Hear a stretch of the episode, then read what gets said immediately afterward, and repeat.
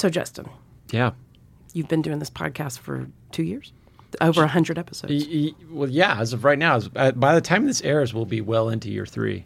Yeah. Wow, congratulations! Thanks. So you you sit you get to see, sit weekly with innovators and founders and thinkers and educators and all artists, all kinds of people. What is is there a common thread? Like, what do you get out of it, and what do you hear over and over and over as people share their experience about being human and doing things? This is a new angle, and I'm your host, Justin Angle, marketing professor at the University of Montana College of Business. This podcast is my chance to speak with cool people doing awesome things in and around the great state of Montana. We are proudly underwritten by First Security Bank and Blackfoot. Hey, folks, welcome back, and thanks for tuning in. This week, we learn about a woman and a venture that epitomized this podcast's primary themes creativity and hustle. I first met Paige Williams in 2013 when we did a project for her new venture at that time, Audience Awards. In the years since, she's been grinding away on that venture, trying to create something new. It started as the Audience Awards, but is now AudPop. We actually discussed that rebranding decision in this conversation. Beyond that, we cover a bunch of ground from Paige's own documentary filmmaking experience to some big ideas about gender and entrepreneurship and some unexpected questions for me. Oh, and then she schools me on slam poetry. I'm excited for you to more, learn more about Paige and the amazing work that she does right now. Okay, so we're here today with Paige Williams. Paige, thanks for coming on the podcast. Thanks for having me. So, when you uh, debuted your movie Mississippi Queen, were there a number of folks that were surprised not to see a movie about riverboats? Was that what they were expecting? And the, and and a great disappointment to not hear the song Mississippi Queen. yeah, yeah. What was that like? yeah, it was just full of disappointment for everyone involved. I don't think so. The film did really well. it did do well. We had a good It's time. about a controversial topic, and yeah, tell us about that movie. Sure. Um, I went to, um, came back and did a graduate degree, an MFA here at the University of Yeah. Montana in media arts, and graduated and was trying to figure out, like, what do I do now? Sure. And so I grabbed a couple of my film buddies, um, Bryce and Travis, and we went down to Mississippi to tell um, Back home, you grown up. yeah, I grew up in Mississippi. Mississippi. And so we went there um, to tell the story of my parents. And I tried to stay out of it, but was unsuccessful because they uh, ran an ex gay ministry in Mississippi. And what does is, that mean, an ex-gay Yep. ministry? It's for people who don't want to be gay because of Jesus. okay. Yeah. And so I went down there to tell that story and just like what it's like to be raised in the South um, with that kind of belief system. In the first summer we shot, um, I you know I, I I shot a little bit with them. We shot a little bit with some of the people that they worked with in their organization. We shot uh, with. Um, a group in Memphis where it was actually like a treatment center for people who Oh, don't want to be gay. Yeah, Yeah, that like has since closed out? Down, oh. and yeah, and the the person who ran it um, has apologized and is now married to a man. And um, but Hmm. That's this was ironic. in this was in two thousand and five, I think. Okay. And so it, it was quite a while ago. Um, but this was a hot topic then, and this was very alive and well. And um, conversion therapy is what they call it. And so we went down and shot and and came back and then we edited together like a little. I grabbed another friend from grad school and he edited uh, with me like a maybe a 10 or 15 minute piece and we showed it to some friends Yeah. and said what do you think and they were like it's intriguing but where are you because i tried to stay out Yeah, where's your story in this, right? I was like, oh, I don't, I didn't really want to tell a, a story about myself, but we continued to edit it and then decided to go back the next summer and shoot. And this time it was just me and um, with my camera and, and shot my folks and, and me and and um, and you know the growth that had happened in our relationship from me initially asking the hard questions to even that summer, the next summer, was just amazing. And I think that healing only happens for families and for people who struggle um, with different ideologies uh, once we have open communication and Yeah. start telling stories and saying, well, here's how I see it. Well, here's how I see it. And so in the end, we put together a, a film that was maybe 60 minutes and and it it it it did well. You know, it went to a lot of different film festivals and got picked up by Sundance and a distributor and all that. And it was pretty cool. But you know what? Probably the most one of the coolest moments of being a part of that film was we we were home in Jackson, Mississippi, uh, screening the film at Crossroads Film Festival, and half of the audience was the wonderful people that I grew up in our Southern Baptist church with, and the other half of the audience was a more liberal, um, gay loving um, folks where you know I had gone to college at Millsaps and kind of that crowd, and it was just such a delightful time to spend an hour and a half with those people in a really kind of seemingly Yeah. awkward situation but but the the film was really balanced. It didn't say i'm right and my parents are wrong It was about the tension, right? was about how do you love yeah. people and have a good relationship with people when you fundamentally disagree Mm. and your ideologies don't mix. And so it's it it had a lot of it had a profound effect on my relationship with my parents and also um, people in the crowd, and they felt heard and listened to from both sides, and so that was really cool. Yeah, talk about the reaction to the film in, just in that evening at the screening. I, I would assume you were there for some Q and A Yeah. afterward and those sorts of activities. What was that like? Yeah, it was really cool. I mean, I just remember people just being grateful for a film that was two sided and not heavy one way or heavy the other way. And I remember people standing up and saying, you know, I had this experience with my parents too. And I believe some even brought their parents to the film. And it just opened a dialogue for more families to go through that healing process of open communication and how we love each other, um, regardless of our belief systems and um, and you know that really um, led me down a path of realizing that um, stories have the power to change the world. Yeah, yeah. And did you think at that moment, like, this is what I I need to do? I need to tell stories. Yes, but Yeah. it doesn't mean that it didn't come with a lot of fear and vulnerability. Oh, of course, yeah. and a lot of conditions like I will never tell my story again. Right. Like that was I mean, enough that for has me. To be very yeah, vulnerable. It was it was it was um, it was quite a deal. So, okay, this passion for storytelling, this this realization that it can really change hearts and minds and bring people together. What was your next? What was your what was your action plan from there? Yeah. That pretty much set me on a path of being a documentary filmmaker for a while. Yeah. We made a couple of films in Haiti um, about this amazing hospital that was started by the Mellons in the 50s in the Artibonite Valley. And I got to go there several times and tell the story of reforestation and medical Okay. care and disease and um, how, you know, just the beautiful, beautiful spirit of Haitians. Um, you, I think one thing about a, a place when you say the word Haiti and then you go and you meet those people and you realize actually they know more about community and supporting one another than any other people I've met. And um, so it was cool to work and um, and to tell that story and to meet many friends there. Um, and then an opportunity arose uh, for me to tell, help tell another big story, which is um, kids who go through the foster care system in America and what happens to them Okay. when they age out of the system. And so that set me down a path of um, I originally got with my producing partner Matt Anderson, and we were going to make a five minute film, and it turned into a three year project and a feature film that led to major national child welfare reform. And that film was called From Place to Place. What is the typical age where somebody ages out of foster 18. care? Is it eighteen? Yeah, And what, 18 to what, what are kind of some of the typical things that if there is there is is there such thing as a typical pathway? Yeah, I mean, um, when you don't have a family, um, and then the government says, "Okay, you're done with the family that we've been able to provide you," that can that can lead to some pretty um, poor results, as you can imagine. Yeah. So there's a lot of um, unfortunate statistics uh, about that. But what was so cool about that film is that we followed uh, six kids in Montana as they aged out and listen to their stories. And really, as we went through the three years, it became Mandy and Ray's story.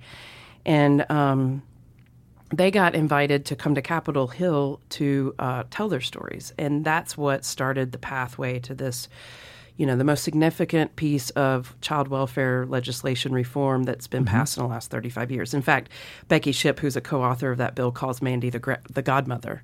And so, for a little, you know, she says a little girl from Montana to make such a difference was a big opportunity, which again goes to that philosophy and my belief that stories being able to tell our stories has the power to change the world. Um, and so it was just really humbling to be a part of that as uh, in that film and see what it did. And the film came out um, ten years ago now.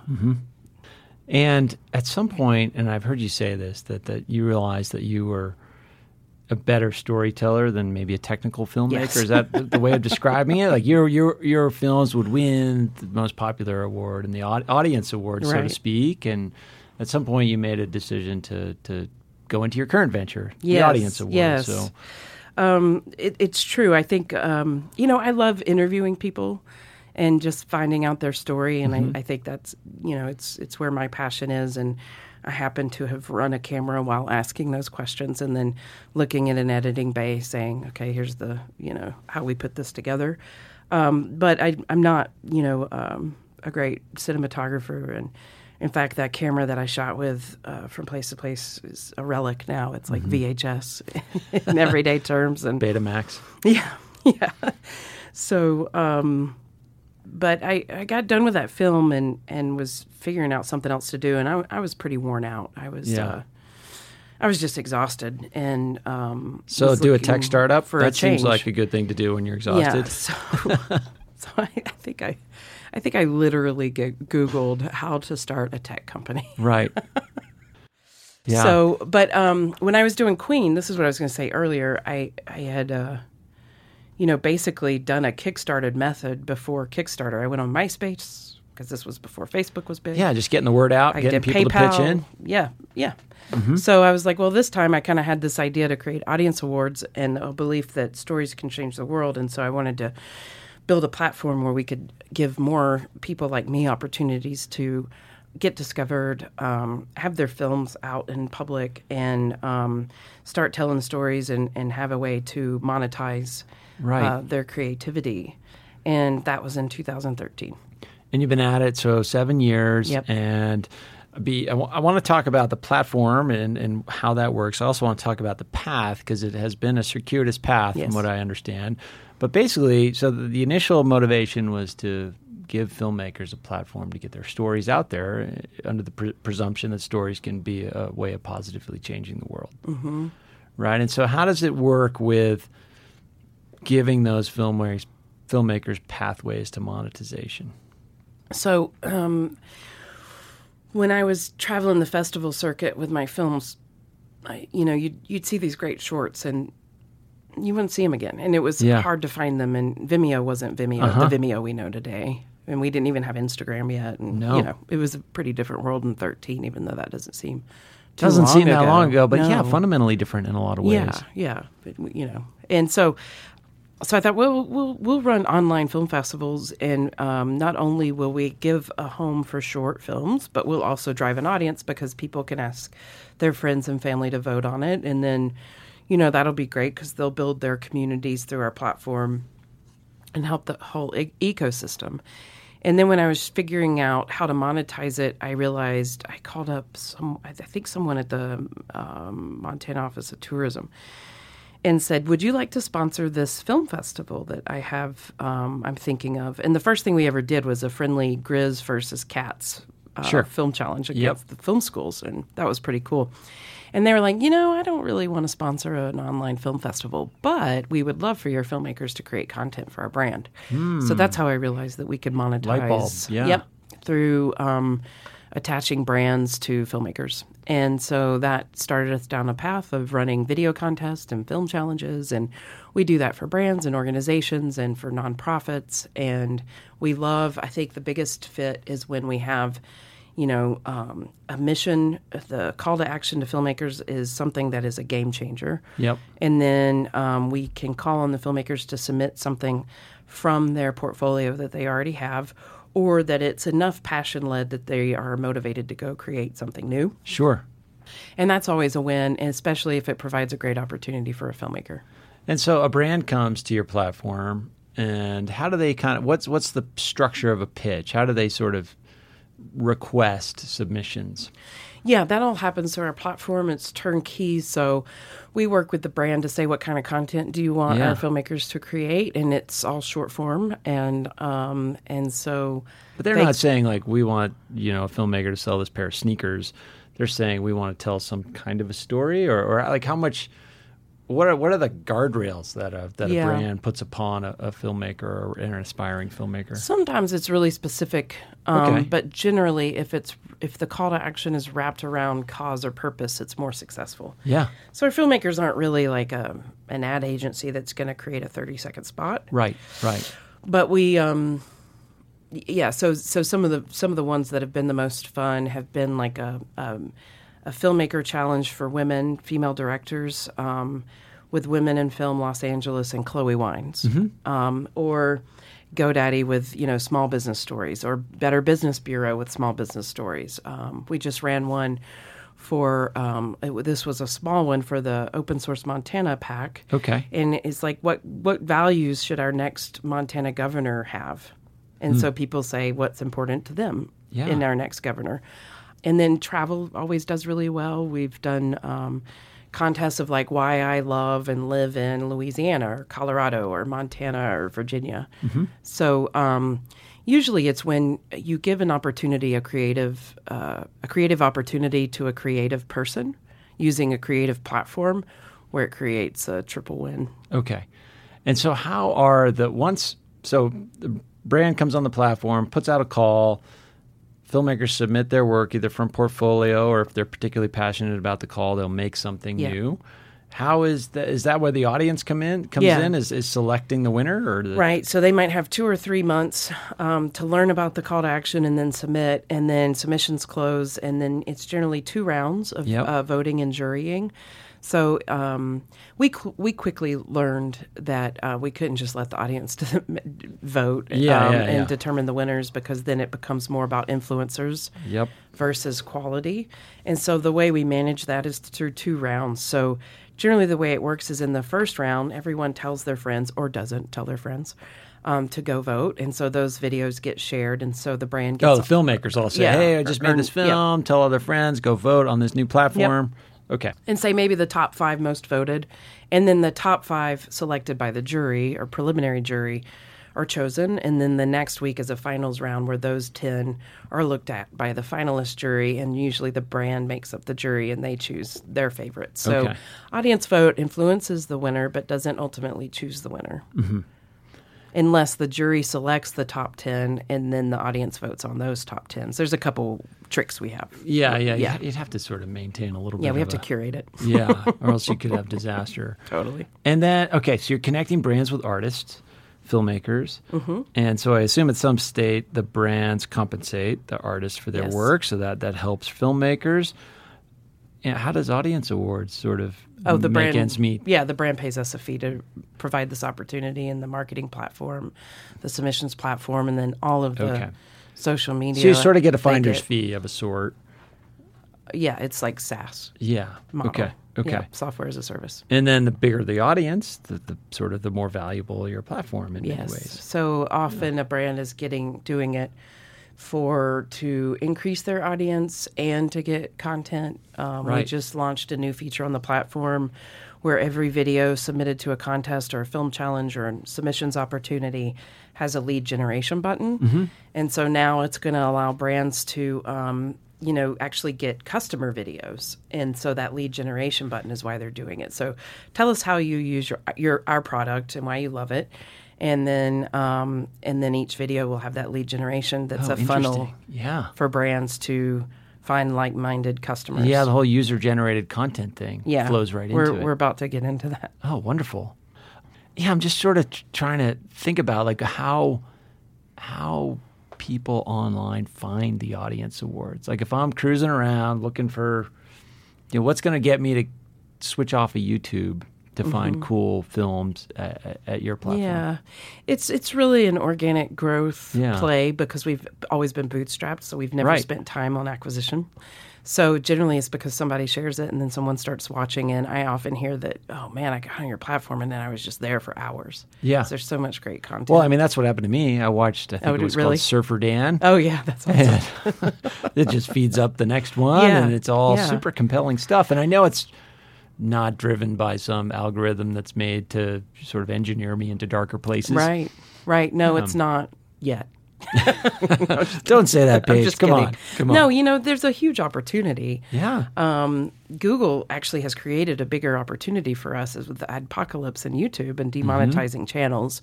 And so we're positioned uh, in a great place. Like if if everyone I think could agree that YouTube is the major league of baseball, and I think we're in a great position to potentially become the minor league.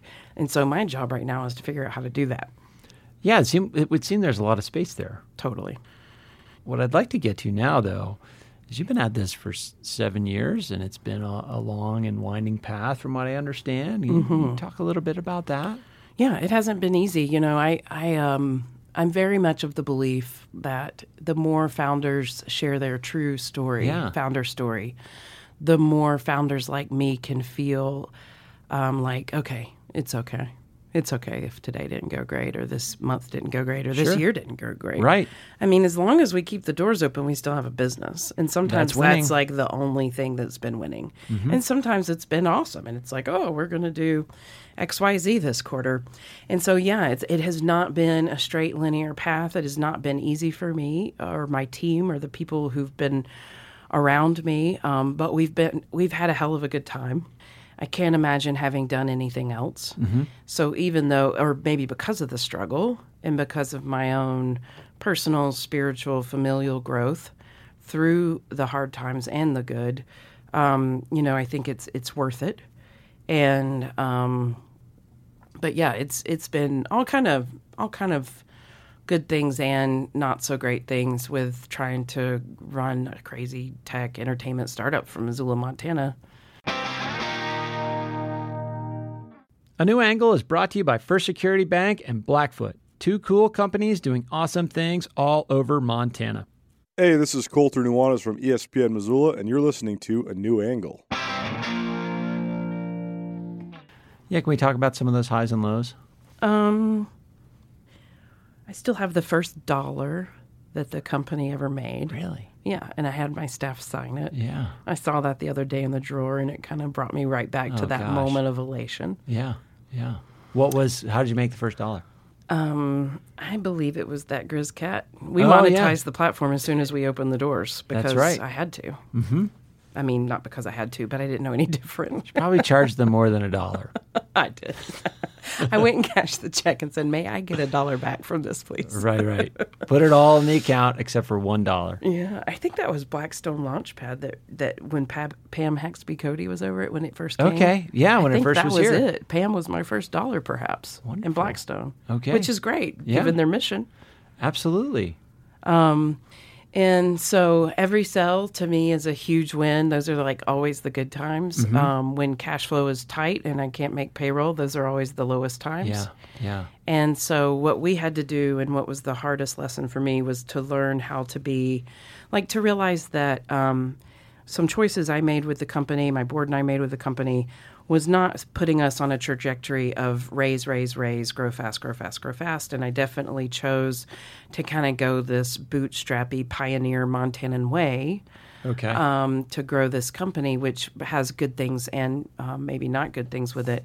And so, um, where was I going with that, Justin? The um, the choice, the consequences of those choices have definitely turned, you know, taught me a ton. I don't know anything different though, since we haven't raised uh, institutional financing from VCs. Like I don't, I don't know what that looks like. I mean, I know my friends' stories yeah. about that. Yeah. Are you are you just sort of philosophically against that from the start, No. or that just wasn't an option, or I wasn't. It was well. It possibly, probably was not an option for me okay? at that point. Um, as we all know, uh, female founders get two percent of all VC money. Right, That right. is statistic is getting better, and now more women are controlling the do- dollars, and so now we're to a point where it's a lot easier to raise. Uh, Financing as a woman, and you had Erica on your show, and of course, she raised the largest seed round in Montana, which is Mm-hmm. Right. awesome. Love Erica Mackey guys. from my Yes. village? Yeah. And so that's not really an issue anymore. And so now Well, I'd say it's less of an issue, right? less of an issue. Yes, yes. Um, but um, now I don't necessarily need VC money, and so Hmm. that's so now it's a different, a different issue, a different thing to think about. Yeah. So how? So it's all sort of self financed or, or bootstrap financed. Yep. Um, Raised some angel money early on, but no institutional money. Yep. Okay. And uh, and that now creates a lot of more flexibility and autonomy for you as a leader, right? Totally. And that's kind of like, like what I weigh and measure. Sure. Is I get to walk around and, you know, have coffee and just talk to people and build relationships and think about the future, which I love, versus thinking about um, exponential 10x growth day over day or month over month. And that's a different Right. How to make a ton of money fast for other people. Right. Yeah. Yeah. Right. And so we're, you know, we're we're profitable now and comfortable. We're a small team. We have daily growth. Mm-hmm. Um, so things are pretty good. Some new things are happening in 2020 that are exciting, and I don't know the end result of those things, but um, it's a good place to to get to ultimately. And I'm excited about the future. But getting here definitely was not easy. Yeah. What um I mean, what are some some things if you were to go back and change, what would you do differently this time? Oh, that's a really good again? question. So I wouldn't name my platform Audience Awards. Okay. Yeah, um, because it doesn't really say what it is. Yeah. and I'm actually considering a rebranding, and I'm not sure. We can talk about that. Okay, great. Yeah, let's talk about that. Um, I have a couple of ideas, but anyway, so Yeah, and I mean names are interesting in that they they can they convey a lot or not a lot, and then there is a certain momentum. right, Like if you start out life with a signature that you're not happy with, it becomes very hard to change it. yeah, Um, although it's possible to change, it takes courage and effort and, and so forth, and, and you got to weigh weigh those costs and benefits for sure. yeah, and it's always interesting. You know that phrase, "Good is the enemy of great," Yeah. And so I'm always thinking about that too. Mhm. Mhm. Okay. So maybe a different name. What else? I would I would have raised money. I would have made a choice. Either I'm going to raise money pre-revenue Okay. and like raise enough money that it will just lead me to Series A. Just create a launch a runway. like just do that. Yep. Like decide I'm going to go VC and I'm going to do it from the very beginning. Okay. Or I would have not taking any um, fundraising money or any uh, investment and just stayed very, very lean. Because what happened with the company was I raised some angel money thinking I was going to do XYZ. That didn't happen. And then I didn't feel like I was in a position to really go raise VC money. Got it. You sort of- took this to. middle path, it Yeah. sounds like. Yeah. Okay. And so, you know, so then I let people go. So then I, you know, we've been moving forward since then.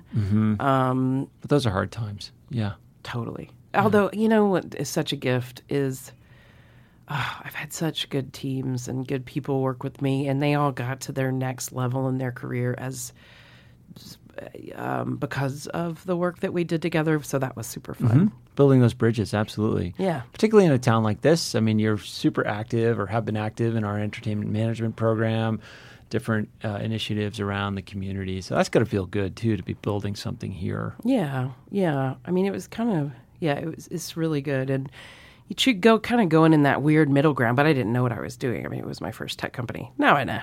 Now I, I get why some people don't like invest in first time founders because second time, third time, fourth time founders, Yeah. like they get it. They I mean, that was part of Erica's story, yes, right? second she's time. done she's done a few things. yes, She she had a bit of a track record. yep.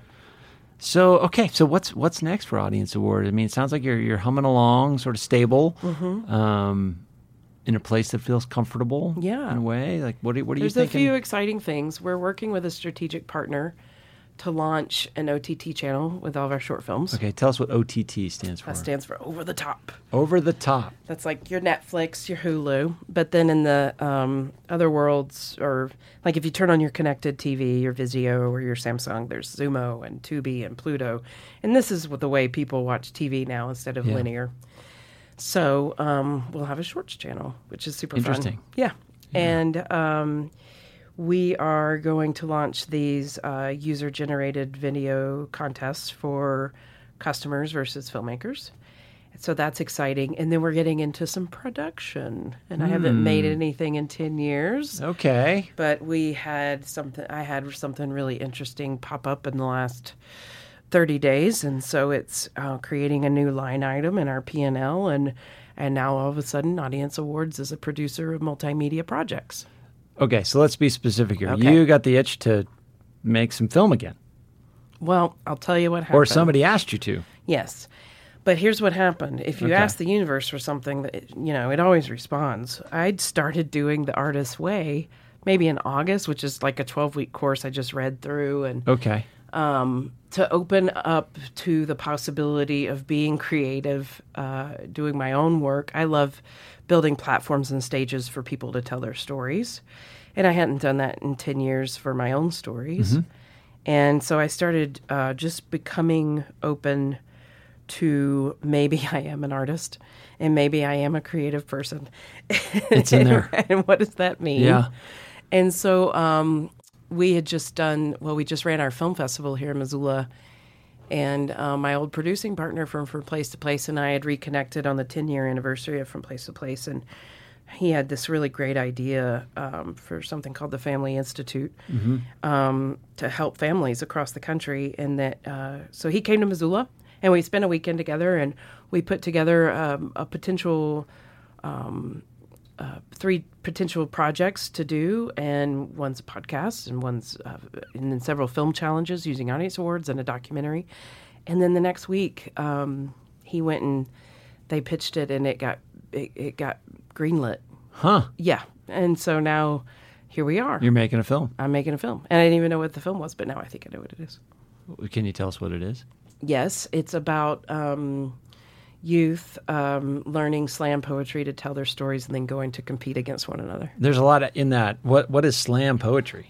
Well, I don't know. We're gonna find out. Do you have any idea? no, yeah, Sounds yeah, like you fun. know, slam poetry. No, I don't. You That's don't why know? I asked. No, what is it? oh, how do you define slam poetry? I don't, man. I don't know how you define slam poetry. It's like you know, rapping. It's like the, the it's before rapping, Okay. Like the fundamentals of uh, poetry going fast. It's Yeah, almost yeah, like yeah. you could put music to it and it'd be awesome. It's like hip hop. It's like the origins of that. Right on. Um, yeah, and so there's a group over in California that uh, my friend leads, and and they do like a boot camp to teach these kids slam poetry to tell their stories, and then they kind of do this on the other uh, coast with an organization. Um, called Say So, and they they they t- learn to tell their stories, and so we're going to teach them slam poetry from the experts, and then they'll come together in either DC or Disney World, and and maybe other organizations from around the country, and it kind of like even when I was putting the um, the the inspiration together and what this was going to be, this lyric came to me, and it, it was. Um, doesn't matter if you're um, West Coast or East Coast, black or white.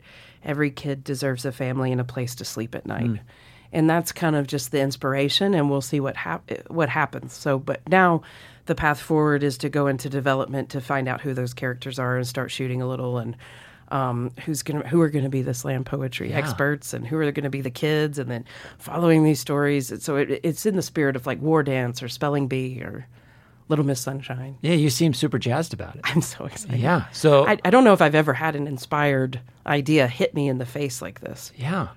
And so, so into productions or starting sort Mm-hmm. of pre-production now, and sort of what's the timeline on the project? Um, we're hoping to be through development in the next six months and then go into pre-production.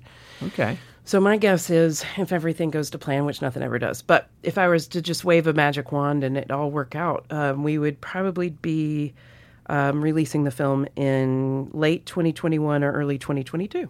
Okay. Well, we'll look forward to that. Thanks. I'm pretty excited. Yeah, it sounds it sounds awesome. I, I um wanted to circle back to a topic you alluded to before, and I, I, I mentioned something about it also. So I'm just interested in in how the future of a platform like yours in this world where these giant monopoly companies are just gobbling up audience. I mean, if, and your platform's interesting in that it doesn't it doesn't rely on ad revenue because all the ad traffic goes to YouTube, goes Right. to Google, goes to well, and Facebook. But your platform is a little different. Yet you have to capture audience for brands to feel like it's worth it to engage. I would think. I mean, the audience is a key part of your sort of your your stool in a way. It is. It's not the most important part, though. Okay. And I think brands have to learn how to tell an authentic story. And I think the best way for them to know how to do that is to ask creative talent around the world to teach them that. Hmm. And that's the real value. Yeah, that that kind of shakes my head a little bit in the sense that I'd like to feel like brands have an authentic story from the start, but I, I many don't. You know, Yeah. Or many, maybe, maybe the point is they don't know how to tell it. They have a story and they just don't know how to get it out there. Right. I mean, the traditional model is an agency goes into a room and thinks up an idea and they say, yeah, that's Yeah. good. Let's Yeah. go.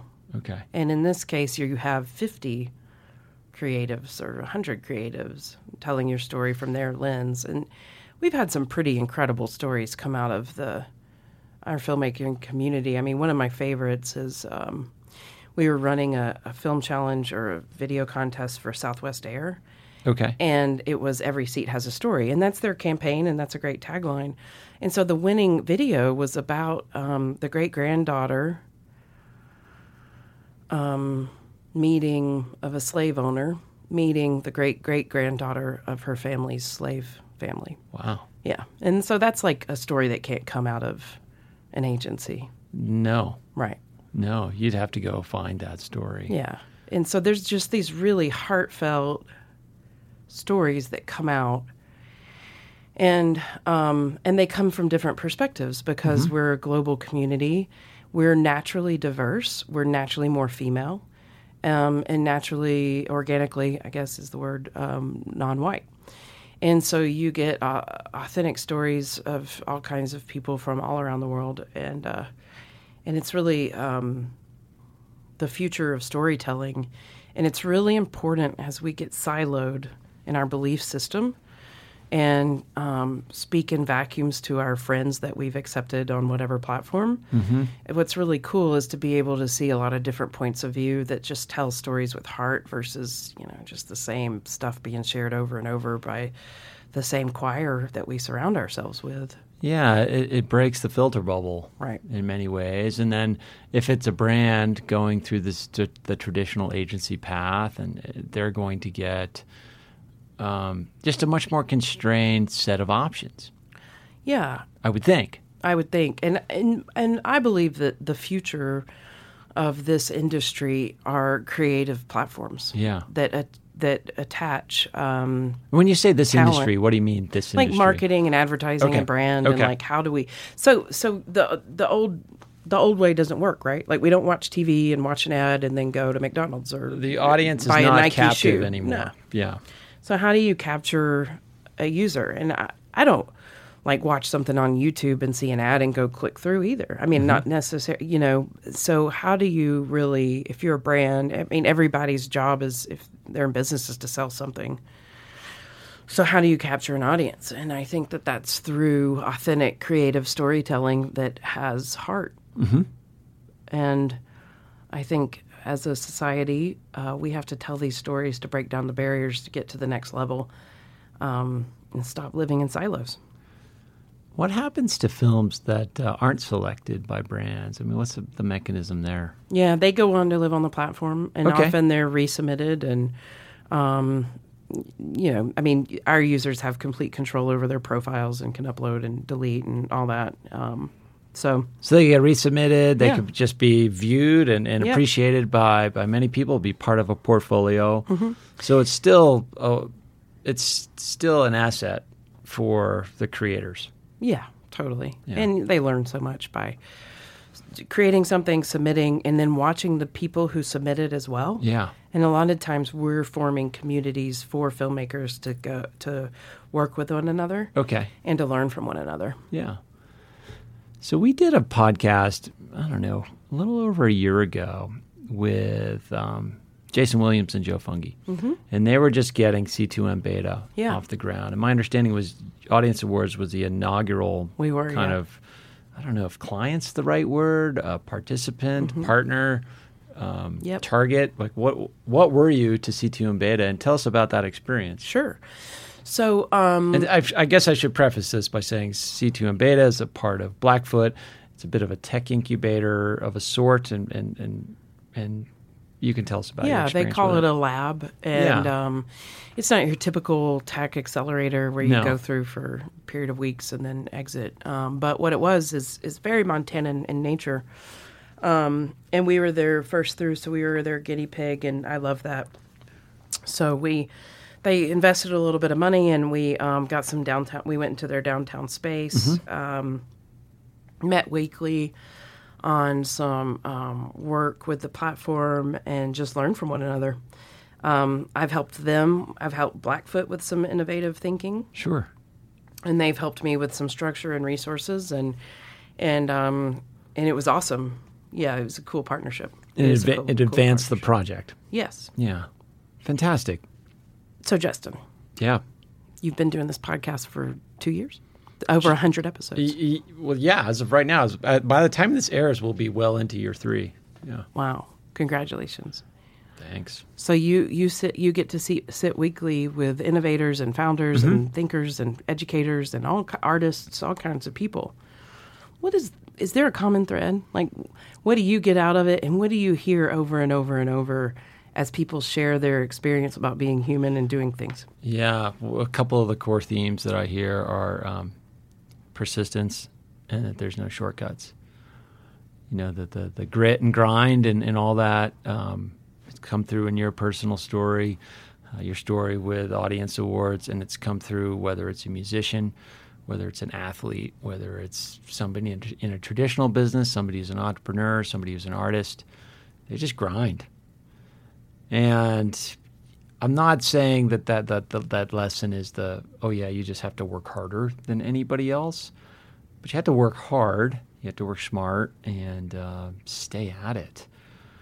Uh, that seems to be the the core theme that I take away. Yeah, that makes sense. It's kind of like, well, if you give up, then there's nothing to really talk about.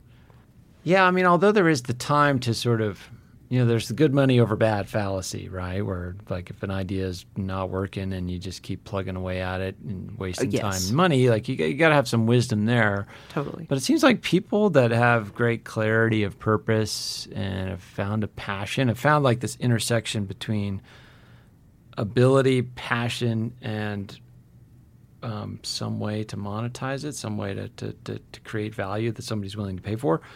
Um, if they feel like they're onto that intersection and then have the, the, the drive to get grind on it, chances are they're going to make it. Yeah, that's come through pretty clearly. That's awesome. Yeah, it has been super fun. I mean, we started the, the show with this kind of premise of creativity and hustle, right? That this is a, and this town has changed even just in the last mm-hmm. couple of years. But you know, my I started here in 2012, and, and and my sense early on was that wow, I'm really fortunate to have a stable job in a great town. And it appears that there's not a lot of those sorts of jobs in this town. And so people were working a ton of different things or putting together portfolio careers to, to enable them to live here. And so we started with these themes of creativity and hustle. Like it took creativity and hustle to figure out a way to put together a good life in this town and um, and in this part of the country. And now it seems like that's changed. Like some of those pathways to gainful employment have increased. I mean, there's a lot more. I mean, look at Submittable and LumenAd and ClassPass and all the and uh, onX Maps and all these companies that are kind of stable employers and creating a new generation of kind of you know I don't want to say tech entrepreneurs, but but those sorts of jobs. Um, but yeah, it's still kind of an uh, we're on the frontier, and people have to be creative and have to be willing to hustle to make it. Yeah, it, re- it makes me think of often, you know, I'm traveling around the country and people say, well, they assume I'm based in LA. And then I say, well, I'm in Missoula, Montana. And, and they're, you know, I get a couple of responses. But um, people are, most people don't know what all we have going on here. Yeah. And, you know, I think that those companies you just mentioned are the direct result of creative hustle. And now they're employing hundreds of people. And it's so cool. And it's really cool to be a part of the Missoula creative hustle ecosystem. Yeah, and it, it's kind of it's it's interesting in that they figured out that that with technology you can do work here that is deliverable all around the Right. world. And then on top of that, it's a place where a workforce wants to be. And they want to build roots and life and stability here. Uh, unlike, you know, people move to Silicon Valley and it's sort of like a badge of honor or I shouldn't say this, it's like a sign that something's wrong with you if you haven't switched jobs in 18 months from company to company. And, and there's some of that. There's people moving around here, and that'll always happen. But people want, people here tend to tend to want to build some roots and stick around, and they want to be here. And so, um, for companies to sort of grow and capitalize on that, um, I think it'll ultimately be really good for the community. I mean, people sort of talk about growth, and I think there's reasonable concerns with what, what growth looks like here. But my impression of the people that are driving a lot of that growth is that they're they're asking the right questions Yeah. um, about what that growth and look like. hopefully it leads to more equity and diversity, which is really exciting opportunity for our community. Yeah, I mean, I think those are big questions, right? What's what are we going to do about housing? What are we going to Mm-hmm. do about the homeless situation? How are we going to ensure equal access to education and all those sorts of um, important factors for a community to be actively managing? Totally. Someone told me today I should move to LA, and I was like, no way. Oof. Like my kids go to Lewis and Clark and Washington Middle School. Yeah. Like, don't you know what that means? Like that means the world to have such a great public school right down the street, and we don't have to lock our doors. You know, I mean, it just and and I don't, you know, anywhere I want to go is five to ten minutes away. And you did your first because this this latest film fest was your third. The first Yes. two were in L.A. and Yes. you brought the third one up here. Yeah, it was And- awesome. Yeah, and it was it was the theme was empowering women in, in, Yes. innovation. Yes. Let's talk about that. That's something we haven't Okay. talked about. Um, yeah, I decided to move the festival here. Um, and I'm really glad I did. And um, it was great. And, you know, I, I, um, I started, when we did the festival in LA, we had uh, people in media and entertainment do the panels. And we don't have too, that, too much of that here. I mean, we have Complexly and um, probably a couple other people I'm forgetting right now. Um, but not too much media and entertainment. And so I started looking around at, you know, who would make great speakers and what would make great topics. And I don't know, I can't remember the inspiration, but I was just like, I'm just going to provide a stage for women to tell their stories. And um, I think often, you know, I'm, I'm often the only woman in a room in my world. Yeah. Like that's so common in Montana. Um, and so I was like, yeah, we'll just do all women. Why not? And so uh, we had about 35 female leaders um, speaking about innovation, and it was everything from um, funding women to female founders to uh, the Sea Change here and Um, to um, innovation and nonprofits and companies. And um, we had this really great panel with the uh, women leadership of those companies you mentioned, like OnX and ClassPass and uh, Complexly and um, others, Submittable, talking about their roles and their jobs in, in the company and, and how they see company culture and innovation. And so it was great to just bring together a group of um, like minded women and a really strong, engaged audience um, and provide another stage for voices and stories to be told.